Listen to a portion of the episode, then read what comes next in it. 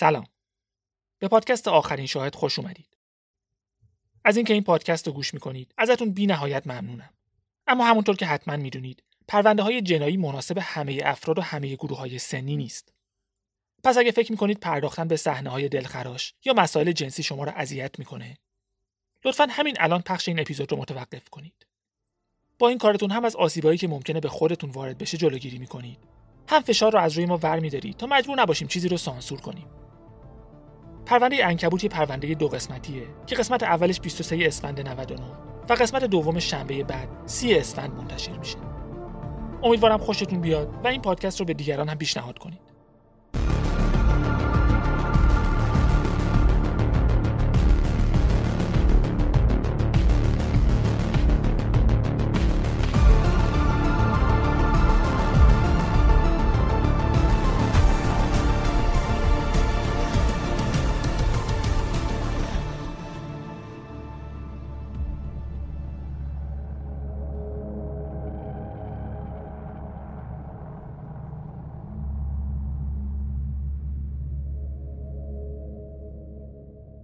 بلنش کایزر دختر خاصی بود.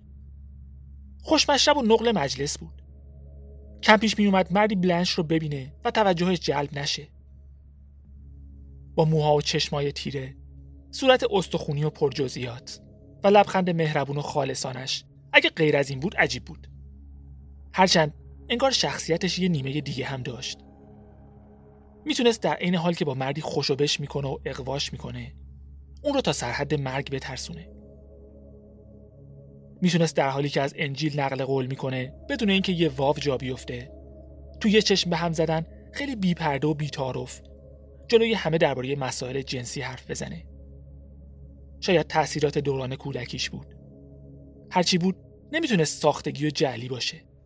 هرچی بود بلنش رو برای مردا جذاب تر می‌کرد. اما هیچ جذابیتی بی زحمت نیست. جذابیت بلنش هم بی درد سر نبود. چه از طرف مردایی که هر چقدر تلاش می‌کردن نمی‌تونستن دلش رو به دست بیارن. چه از طرف زنایی که بهش حسودی می‌کردن یا فکر می‌کردن ممکنه بلنش مرد زندگیشون رو از چنگشون در بیاره. معمولا به شکل شایعه و حرف و حدیث درباره اینکه بلنش با کیا رابطه داره یا با کی چیکار می‌کنه. بیشتر بعد از 1952 و وقتی 19 سالش شد. وقتی که فامیلیش از کایزر به تایلر تغییر کرد. همسرش جیمز ناپولیون تایلر یه مرد 24 ساله بود که تازه از جنگ کره برگشته بود و تو کار تعمیر وسایل و اثاثیه خونه بود. خشک و بدقلق بود. تاثیر جنگ تو شخصیت و خلق و خوش معلوم بود. زود از کوره در می‌رفت و مشکل کنترل خشم داشت. بلنش باورش نمی‌شد به خاطر همین اخلاقای پدرش بود که با جیمز ازدواج کرده. قرار بود ازدواجش یه شروع تازه باشه بلش هم خیلی سعی کرد همه همینطور به ازدواجش نگاه کنن. هرچی باشه پدرش اخلاقای بد دیگه هم داشت که یه شروع تازه حتی با یه آدم عصبی و بد اخلاق می‌تونست خیلی بهتر از وضعیت قبل باشه.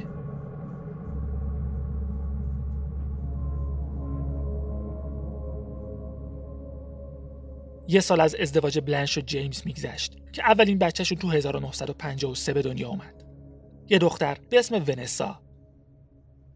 عجلشون برای بچه دار شدن. احتمالا به خاطر دوره‌ای بود که توش زندگی می‌کردن. دوره‌ای که کشورهای مطرح دنیا بعد از جنگ جهانی دوم فشار زیادی برای افزایش جمعیتشون احساس می‌کردن. بچه که امروز نسلشون رو به اسم بیبی بومر می‌شناسیم و نزدیک یک چهارم جمعیت کل دنیا رو تشکیل میدن. اکتبر همون سال یه شعبه از سوپرمارکت های زنجیره کروگرز تو شهر محل سکونتشون یعنی برلینگتون تو ایالت کارولینای شمالی افتتاح شد. سوپرمارکت های زنجیره‌ای پدیده جدیدی نبود. از چند سال قبل و اواخر دهه 1940 یه موج از این سوپرمارکت ها سرتاسر سر آمریکا راه افتاده بود که شهرهای مختلف رو دیر یا زود با خودش همراه می‌کرد. اما کروگرز یه چیز دیگه بود. با اینکه یه فروشگاه بزرگ زنجیره‌ای بود که دفتر مرکزیش کیلومترها دورتر بود. فروشنده ها متصدیاش مثل مغازه های محلی کوچیکی که مردم بهش عادت داشتن صمیمی و دوستانه برخورد می‌کردن جای خوبی برای کسی مثل بلش تایلر به نظر می رسید که انگار برای جلب توجه دیگران نیاز به کوچکترین زحمتی نداشت. داستان شهر برلینگتون هم شنیدنی بود.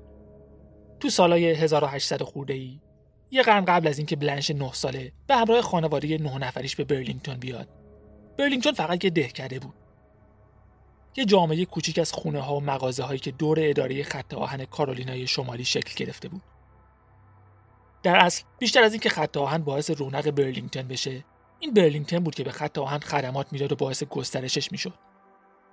اما رفته رفته برلینگتون هم هویت خودش رو پیدا کرد. وقتی اداره خط آهن تو دهه 1900 به یه شهر دیگه منتقل شد مردم برلینگتون نمی‌خواستن چیزی که باعث به وجود اومدن جامعهشون شده باعث از بین رفتنش هم بشه. پس خودشون رو با شرایط جدید مطابقت دادن. کم کم چند تا کارخونه نساجی و نخریسی راه انداختن. کمبود نیروی کار تو رکود سالهای 1920 و 1921 هم کمک زیادی بهشون کرد. مردم برای کار تو کارخونه های نساجی به برلینگتون می اومدن و نتیجه بالا رفتن تقاضا برای مسکن و غذا چیزی جز رونق بیشتر شهر نبود. با شروع جنگ جهانی دوم یه پایگاه نظامی تو برلینگتون احداث شد. دولت فدرال یه قطع زمین بزرگ تو برلینگتون رو از ایالت کارولینای شمالی خرید تا توش هواپیماهای جنگنده بسازه. بعد از جنگ نوبت شرکت وسترن الکتریک بود که محصولات الکترونیکی رو هم به صنعت در حال رشد نظامی اضافه کنه. تجهیزاتی مثل رادار و سیستم‌های هدایت موشکی با اضافه شدن شغلای جدید جمعیت شهر تو فاصله ده سال تقریبا دو برابر شد برلینگتون نشون داده بود که خوب بلده خودش رو با شرایط اقتصادی مختلف وفق بده. مردمش سخت خوش و پرتلاش بودن. براشون فرقی نمی‌کرد اوضاع خوب باشه یا بد. همیشه برای رسیدن به هدفهاشون میجنگیدن. زمینای صاف و تپه های کمشیب خیلی زود پر از مزارع دامپروری و کشت تنباکو شد که یه منبع درآمد پایدار و عالی بود. خیلیا برای کار تو این مزارع و کارخونه ها به برلینگتون اومدن. خیلیا مثل خانواده پر جمعیت کایزر که دنبال فرصت های جدید بودن پدر بلنش الکلی و قمارباز بود. مادرش که برای هفته چهل دلار تو یکی از همون کارخونه های نخریسی کار می‌کرد نصف بیشتر پولی که در می آورد رو به شوهرش می‌داد تا بدهی های قمارش رو صاف کنه. می‌دونست اون پول احتمالا به غیر از قمار صرف زنای دیگه هم میشه. اتفاقا جیمز هم الکلی بود. اونم زیاد پیش می اومد که بدون توضیح خاصی بعضی شبا قیبش بزنه. جیمز هم قمارباز بود و بلنش درست مثل مادرش. بخشی از حقوقی که از کروگرز می‌گرفت رو به همسرش می‌داد اما جیمز یه برتری مهم نسبت به پدر بلنش داشت. اینکه به بلنش تجاوز نمی‌کرد و اینکه برای پول درآوردن بلنش رو به مردای غریبه نمیفروخت اینا احتمالا بدترین کارایی بود که یه پدر می‌تونست با دخترش بکنه. اما چیزای جزئی تری هم بود. بلنش و خواهر و برادراش حق نداشتن بجز برای رفتن به مدرسه و کلیسا از خونه خارج بشن. بلنش به تنها جایی که می‌تونست یعنی کلیسا پناه می‌برد. موسیقی کلیسا بهش آرامش می‌داد. بچه ها تقریبا هیچ زندگی اجتماعی نداشتن. هرچند فقیر بودنشون تفاوتی با بقیه نداشت. همه مردم شهر فقیر بودن. همه کنار هم تو خونه های شبیه هم زندگی می‌کردن و به حقوقای بخور و نمیر اکتفا می‌کردن. اما چاره ای نبود. بلنش تو 1954 تو 21 سالگی کارش رو به عنوان صندوقدار تو کروگرز شروع کرد. همه میشناختنش. همه دوستش داشتن. نه همه. اما خیلیا اینقدر دوستش داشتن که حاضر بودن بیشتر تو صف منتظر بمونن. اما تو صفی باشن که تهش به صندوق بلنش می‌رسه. یه مادر مهربون که مرتب به کلیسا میره. یه لبخند گرم و پر انرژی داره. اینجوری فرصت داشتن چند کلمه با بلنش هم صحبت بشن. شاید بتونن روش تاثیر بذارن. یا شاید بلنش اسمشون رو یادش بمونه. بلنش هم تو کارش خوب پیش می‌رفت. تا 1959 به سمت سرصندوقدار ترفی پیدا کرد. یه چیزی شبیه مدیر خدمات مشتریان. این رده بالاترین شغلی بود که یه زن می‌تونست تو کروگرز بگیره. حتی ماشین فروشگاه در اختیارش بود. امتیازی که به کمتر کسی داده می‌شد. شایعه شده بود بلنش با مدیراش. همکاراش حتی مشتریاش رابطه داره و به جیمز خیانت می‌کنه. یکی از کسایی بود که برای تبلیغ محصولات شرکت مهمونی می‌گرفت و شرکت یه درصدی از فروش رو به عنوان کمیسیون بهش می‌داد. شایعه شده بود از اون مهمونی هم به عنوان پوشش برای خیانت به همسرش استفاده می‌کنه. خودش تکذیب می‌کرد اما حرفش همه جا بود. به گوش جیمز هم رسیده بود. تا جایی که بلنش و جیمز بعد از به دنیا اومدن دختر دومشون سینثیا. عملا هیچ زندگی زناشویی خاصی نداشتن. بلنش فکر می‌کرد اعتیاد جیمز به الکل باعث ناتوانی جنسی و افسردگیش شده که نتیجهش الکل بیشتر و قمار بیشتر بود. فکر می‌کرد همه اینا یه شکاف تو زندگیشون به وجود آورده که هیچ وقت نمیشه پرش کرد. درگیری های فیزیکی هم بینشون کم نبود که همش هم پشت درای بسته و دور از چشم بقیه نبود. یه بار جیمز جلوی مردم به بلنش حمله کرد و مدعی شد با یکی از مشتریان رابطه داشته. یه بار دیگه جلوی مردم بلنش رو با دعوا و کشون کشون برد پشت ماشین تا جر و بحثشون بیشتر از این باعث آبرو ریزی نشه. همه اینا بلنش و جیمز رو روز به روز از هم دورتر می‌کرد. تو 1962 مدیر کروگرز شعبه برلینگتن یه دستیار جدید برای خودش استخدام کرد. ریموند رید 27 ساله یه مرد متعهل با دو پسر. بلنش که از جیمز بریده بود. از همون اول از ریموند خوشش اومد. سعی کرد توجهش رو جلب کنه. با اینکه هنوز رسما همسر جیمز بود علاقش به ریموند رو مخفی نمی‌کرد. بالاخره بعد از سه سال تلاش موفق شد. ریموند و بلنش یه رابطه جدی رو شروع کردن. سپتامبر 1966 بلنش تصمیم گرفت رابطش با پدرش رو ترمیم کنه. اتفاقای زیادی بینشون افتاده بود. از خیلی وقت پیش می‌دونست پدرش نه تنها به مادرش خیانت می‌کنه بلکه کلا یه زندگی جداگانه هم داره. یه خانواده کاملا مجزا، یه زن و چهار بچه. ده سال بود که خانواده اولش رو ترک کرده بود و با خانواده دومش زندگی می‌کرد. اما حالا 62 سالش بود. معلوم نبود چقدر زنده میمونه. شاید دیگه فرصتی برای حل کردن مشکلات قدیمی بینشون نبود. اتفاقا بلنش زمان کاملا درستی رو انتخاب کرد. چیزی نگذشت که پدر بلنش به شدت بیمار شد. هزیون می‌گفت حالت تحولش رو درد شدیدی تو معدهش احساس می‌کرد. بلنش تو کل مدت بیماریش کنارش بود و ازش پرستاری می‌کرد. چند هفته بعد از شروع مریضیش پوست صورتش رو به کبودی رفت. بهش حمله قلبی دست داد و مرد. معلوم نبود بلنش تو این مدت کوتاه چقدر تونسته خاطرات بد گذشته رو به دست فراموشی بسپره اما حداقل تونسته بود تو لحظاتی که پدرش بیشتر از همیشه بهش نیاز داشت کنارش باشه. حداقل می‌تونست یه پایان قابل قبول برای سالها رابطه مسموم و معیوب باشه. از شانس بلنش جیمز هم دچار حمله قلبی شد. اما جیمز نه تنها زنده موند بلکه اون اتفاق اون رفت و برگشت تا آستانه مرگ زندگیش رو متحول کرد. الکل رو گذاشت کنار. خودش رو وقف کلیسا کرد. بیشتر برای خانوادش وقت میذاشت. و حواسش به دختره بود که تا اون موقع زیاد زندگی رو کانون خانواده رو تجربه نکرده بودن. وقت آزادش تو کلیسا صرف تدوین فایلای ضبط شده دعاها و نیایشا شد که قرار بود برای مبلغای مذهبی تو کشورهای دیگه فرستاده بشه. همون موقع ها بود که مادر جیمز مریض شد.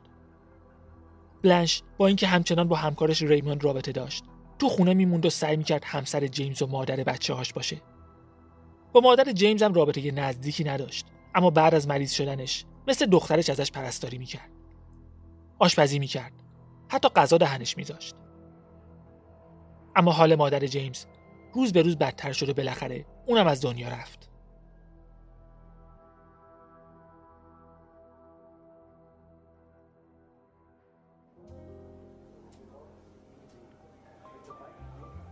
این اپیزود از پادکست آخرین شاهد. با حمایت مالی مجموعه استلا تهیه شده. یه local roastery قهوه که به شکل کاملا تخصصی محصولاتش رو مناسب ذائقه مردم ایران برای مصرف خونگی و همینطور کافه ها و رستوران ها تهیه می‌کنه و بدون واسطه و با قیمت مناسب به مشتریاش ارائه می‌کنه. می‌تونید همه روزه به دفترشون تو ونک سر بزنید و قبل از خرید قهوه ها رو تست کنید یا اینکه تلفنی و اینترنتی مشاوره بگیرید و خرید کنید. خودشون هم می‌تونن برای کافه ها و رستوران ها sample رایگان ارائه کنن خودشون میگن قهوه ترکشون حرف نداره. من خودم حتما قهوه فرانسهشون رو امتحان می‌کنم. ضمنا اگه بهشون بگید شنونده آخرین شاهد هستید می‌تونید ده درصد تخفیفم داشته باشید. هر لینک و اطلاعاتی که ازشون بخواید تو توضیحات این اپیزود هست.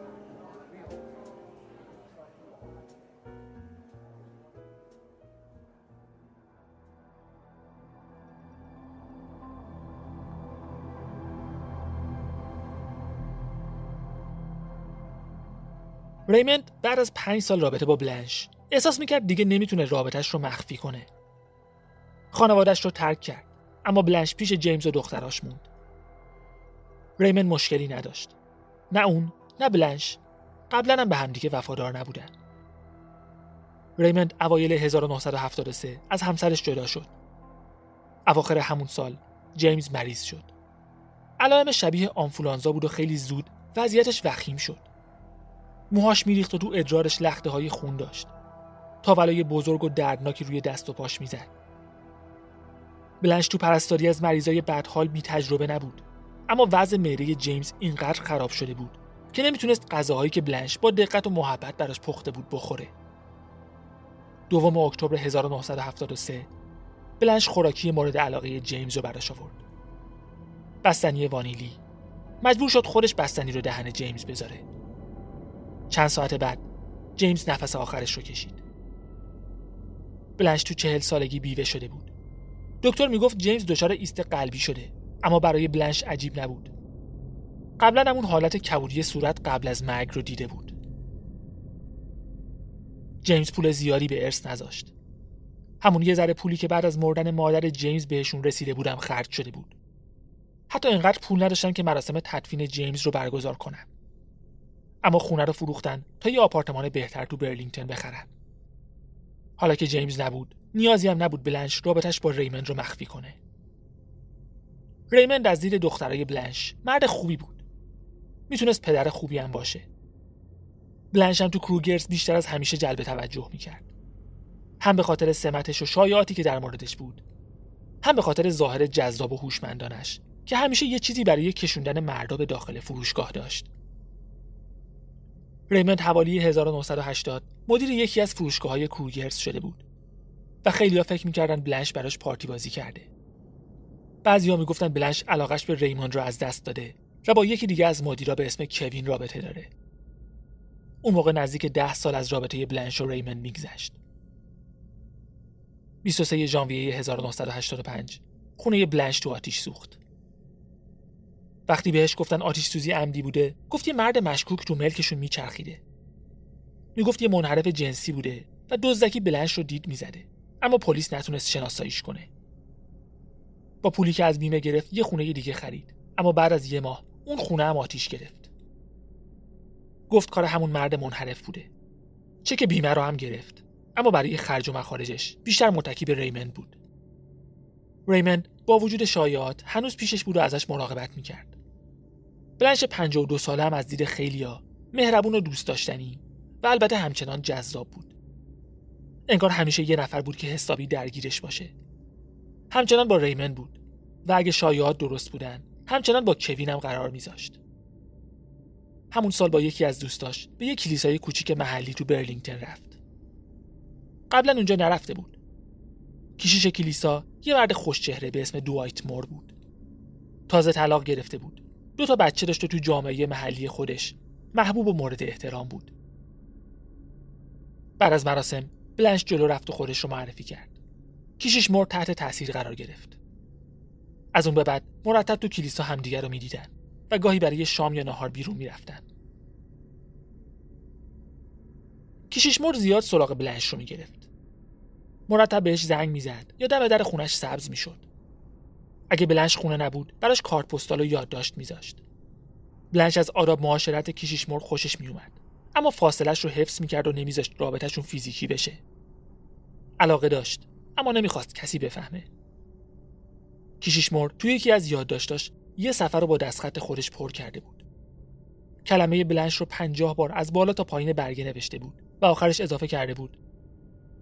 تو بدون شک با محبت ترین با ملاحظه ترین خوشقلب ترین از خود گذشته ترین مسئول ترین خیرخواه ترین شریف ترین صبور ترین عادل ترین پاک دامن ترین وفادار ترین صادق ترین قابل اعتماد ترین و متشخص ترین آدمی هستی که در کل عمرم دیدم.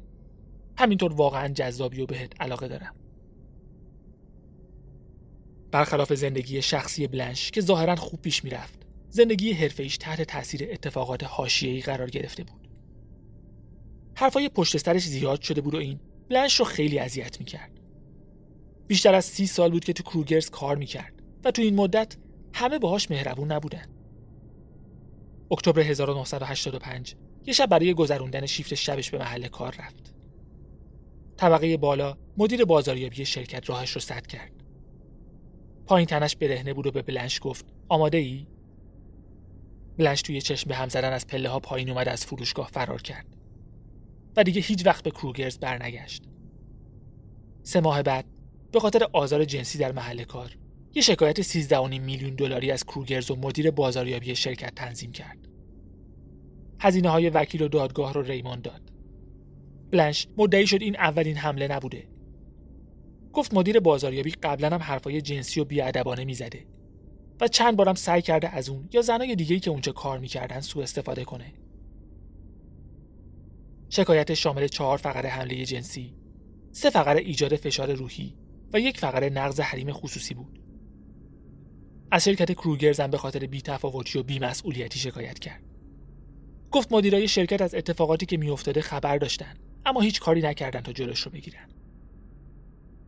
از یه روانشناس چند تا دستخط گرفته بود که تایید می‌کرد بلنش از مردم متنفره و ازشون کینه داره. تو یکی از اون یادداشت‌ها نوشته بود بلنش دیگه نمی‌تونه هیچ مردی رو تحمل کنه و نسبت به همه مردا اکراه داره. نوشته بود آزارای جنسی که تو این مدت تجربه کرده چه تأثیر بزرگی روی زندگیش داشته. اونو خسته و فرسوده کرده. باعث شده افسردگی بگیره و به خودکشی فکر کنه. نوشته بود بلنش به مرحله ای رسیده که دیگه نمی‌تونه هیچ ارتباط مثبت و معناداری با جنس مخالف برقرار کنه. به خاطر همین مهم بود دادگاه از رابطه جدیدش با کیشیش مر خبردار نشه. برای برنده شدن باید نشون می‌داد داره عذاب می‌کشه و نتونسته با این مسئله کنار بیاد. چند روز قبل از شروع سال جدید بلنش پیش ریموند بود. سوپ درست کرد. قرار بود با هم سال نو رو جشن بگیرن اما روز بعد ریموند با معده درد شدید از خواب بیدار شد. علائمش ظرف چند دقیقه به اسهال و استفراغ رسید. بعد چند روز که حالش بهتر شده بود دوباره علائم شدید شد و نتونست در کار بره. مجبور شد تو فاصله کمتر از 6 ماه چهار ماه مرخصی بگیره. تا آوریل 1986 وضعیتش وحشتناک شده بود و بلنش مجبور شد تو بیمارستان بستریش کنه. پوستش قرمز شده بود و دکترها فکر می‌کردن زونا گرفته. بلنش که می‌دید ریمند به مراقبت بیشتری نیاز داره وقت کمتری رو با کیشیش مر میگذروند و تمام وقت از ریمند پرستاری می‌کرد. کیشیش مر درک می‌کرد و براشون آرزوی سلامتی می‌کرد. هم حالش بهتر شد و دوباره برگشت سر کار. اما دو ماه بعد دوباره مریض شد. سی ام ای دوباره راهی بیمارستان شد. این بار تشخیص دکترا بیماری التهاب معده و روده بود. بلنش منتظر بود ریمند مثل دفعه قبل دوباره خوب بشه اما علائم ریمند فقط شدیدتر می‌شد. دکتر تشخیصش رو به زوال سیستمای عمل کردی تغییر داد. پوستش قرمزی و سوزش داشت. آزمایشا نشون می‌داد مشکل مغز و استخوان داره. گلبولای قرمزش از شکل طبیعی خارج شدن. به علاوه تنگی نفس، نارسایی سیستم تنفسی، ضربان نامنظم، فشار خون پایین، نارسایی کلیه و بیهسی تو انگشتای دست و پا. قسمتی از بدنش عفونت کرده بود و باید عمل می‌شد. اما دکترها فکر می‌کردن همه اینا قابل درمانه. درست فکر می‌کردن. ظرف پنج روز وضعیت ریمن پایدار شد و دکترش گفت می‌تونن تا چند روز دیگه مرخصش کنن. ریمن بهتر شد و دوباره اشتهاش رو به دست آورد. بلنش براش غذای خونگی مثل ژله و میلک شیک درست می‌کرد تا مجبور نباشه غذای خشک بیمارستان رو بخوره. اما بعد سه روز ریمن دوباره حالش بد شد. علائمش اینقدر سری برگشت که دکترها شوکه شده بودن و هیچ توضیحی براش نداشتن. وضعیتش عملا مرگ و زندگی بود. صداش خشدار شده بود. لکه های سفیدی تو دهنش بود. مشکل تنفسی و نارسایی کلیش بدتر از قبل بود. اینقدر بد که کارش به ایست قلبی کشید اما دکترها تونستن احیاش کنن. بعد از احیا باید به کمک دستگاه نفس می‌کشید. دستا و پاهاش فلج شده بود. تشخیصی که دادن سندروم گیلنباره بود. یه بیماری خوریمنی که باعث میشه سیستم ایمنی بدن به سیستم عصبی حمله کنه. سندرومی که تشخیصش تو مراحل اولیه خیلی سخت بود. خونش رو کشیدن. گلبولای قرمزش رو جدا کردن و دوباره بهش تزریق کردن. یکم حالش بهتر شد. اما هنوز تو بخش مراقبت ویژه بود و مرتب ازش آزمایش خون و ادرار می گرفتن. کم کم تونست دست و پاش رو تکون بده و بدون دستگاه نفس بکشه. بلنش کنار تخت شم روشن کرده بود و براش پودینگ و ماست میوه‌ای و سوپ و میلک شیک درست می‌کرد. دو روز بعد ریمون دوباره مشکل تنفسی پیدا کرد. بدنش اینقدر باد کرد که پوستش داشت شکافته می‌شد.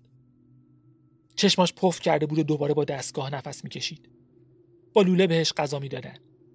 فقط می‌تونست با تکون دادن سرش یا فشار دادن دست دیگران باهاشون ارتباط برقرار کنه. بلنش احساس می‌کرد شاید وقتشی که وصیت نامش رو تنظیم کنن. از یکی از پرستارا خواست چیزایی که ریمون می‌خواد رو یادداشت کنه. بعد یادداشت رو پیش یه وکیل برد تا وکالتنامه و وصیت‌نامه را تنظیم کنه.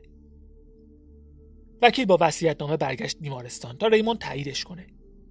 ریمون نمی‌تونست حرف بزنه اما سرش رو تکون می‌داد و دست پرستار رو فشار می‌داد. وکیل راضی شد که ریموند همه چیز رو فهمیده و وصیت‌نامه رو تایید می‌کنه. اموالش به سه قسمت مساوی تقسیم شد. بین دو پسرش و دوست چندین سالش بلنش تایلر. بلنش برای اجرای وصیت‌نامه هم از ریموند وکالت گرفته بود. چند روز بعد تو هفتم اکتبر 1986 ریموند رید به خاطر سندروم گیلنباره از دنیا رفت.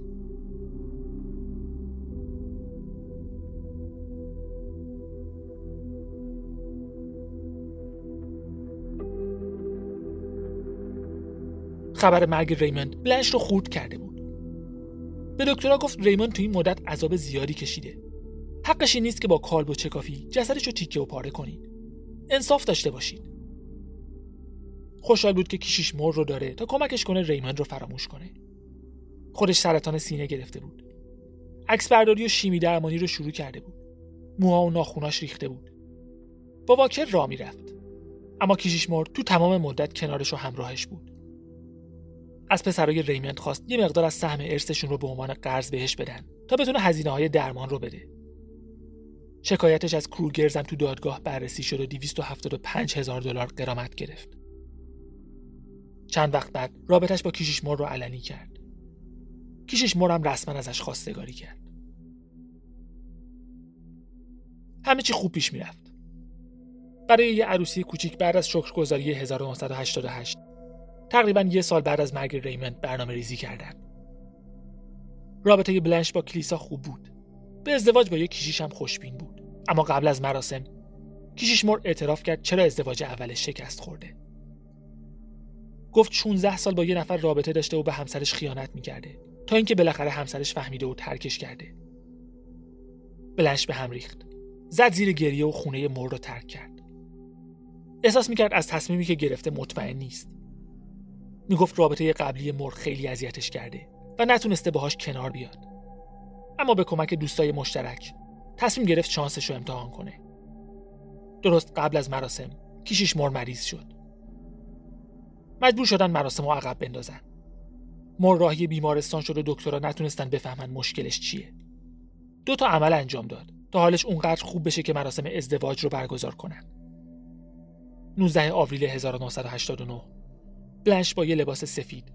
توی دوره همی کوچیک تو کلیسای کشیش مور که فقط دو نفر شاهد داشت با دوایت مور ازدواج کرد. آخر هفته رو برای ماه اصل رفتن نیوجرسی و بعد به خونه ای برگشتن که مور برای زندگی مشترک با بلنش خریده بود. پنج روز بعد از ازدواج دوایت مور تو باغچه کار می‌کرد و گلاش رو سنپاشی می‌کرد. بلنش که انگار بالاخره می‌تونست همه اتفاقای تلخ گذشته رو فراموش کنه براش یه ساندویچ مرغ آورد. در حالی که به پهنای صورتش لبخند می‌زد. اون روز عصر حال مر دوباره بد شد. مرش دوباره به هم ریخت. بلش مراقبش بود. فکر می‌کرد حالش بهتر میشه اما نشد. بدتر و بدتر شد. کارش به اورژانس کشید. بلنش به بچه های مر گفت چیز مهمی نیست. فقط چند تا آزمایشه. اما حال مر اینقدر بد بود که مجبور شدن به یه بیمارستان دیگه منتقلش کنن. همون بیمارستانی که ریمند اونجا بستری شده بود بلنش از کنار همسرش تکون نمی‌خورد. براش غذا درست کرد اما حال مر بدتر شد. بردنش تو بخش مراقبت های ویژه. قلب کبد و کلیش درست کار نمی‌کرد. دکترها فکر نمی‌کردن زیاد زنده بمونه. بلنش تو 56 سالگی داشت با سومین شریک زندگی و دومین همسرش خداحافظی می‌کرد. به دکترها گفت روزی که مر مریض شده داشته باغچه رو سمپاشی می‌کرده و شاید سم وارد بدنش شده. دکترها بلافاصله آزمایش های سمشناسی رو شروع کردن. به خواهر و دختر مر خبر دادن تا خودشون رو برسونن. وقتی نتایج آزمایش آماده شد از نگاه دکتر معلوم بود که می‌خواد بگه دوایت مور با آفتکش مسموم شده. اما اینو نگفت. برای اینکه بفهمید دکتر چی گفت باید تا هفته بعد منتظر بمونید. اما اگه حدسی دارید می‌تونید تو اینستاگرام یا کست باکس برامون کامنت بذارید. عکسای پرونده رو معمولا یکی دو روز بعد از انتشار هر اپیزود تو اینستاگرام و سایت آخرین شاهد می‌ذاریم. از قهوه های اصطلاح هم غافل نشید. لینک سایت و اینستاگرامشون رو تو توضیحات اپیزود گذاشتم. امیدوارم تلخترین لحظه های زندگیتون تلخی خوشمزه قهوه های اصطلاح باشه. تا هفته آینده مراقب خودتون باشید و به امید دیدار. Will you hold the line? Every one of them is giving up and giving in? Tell me, in this house of mine, nothing ever comes without a consequence of cost. Tell me, will the stars align? Will heaven step in? Will it save us from our sin? Will it? Cause this house of mine stands strong. That's the price you pay.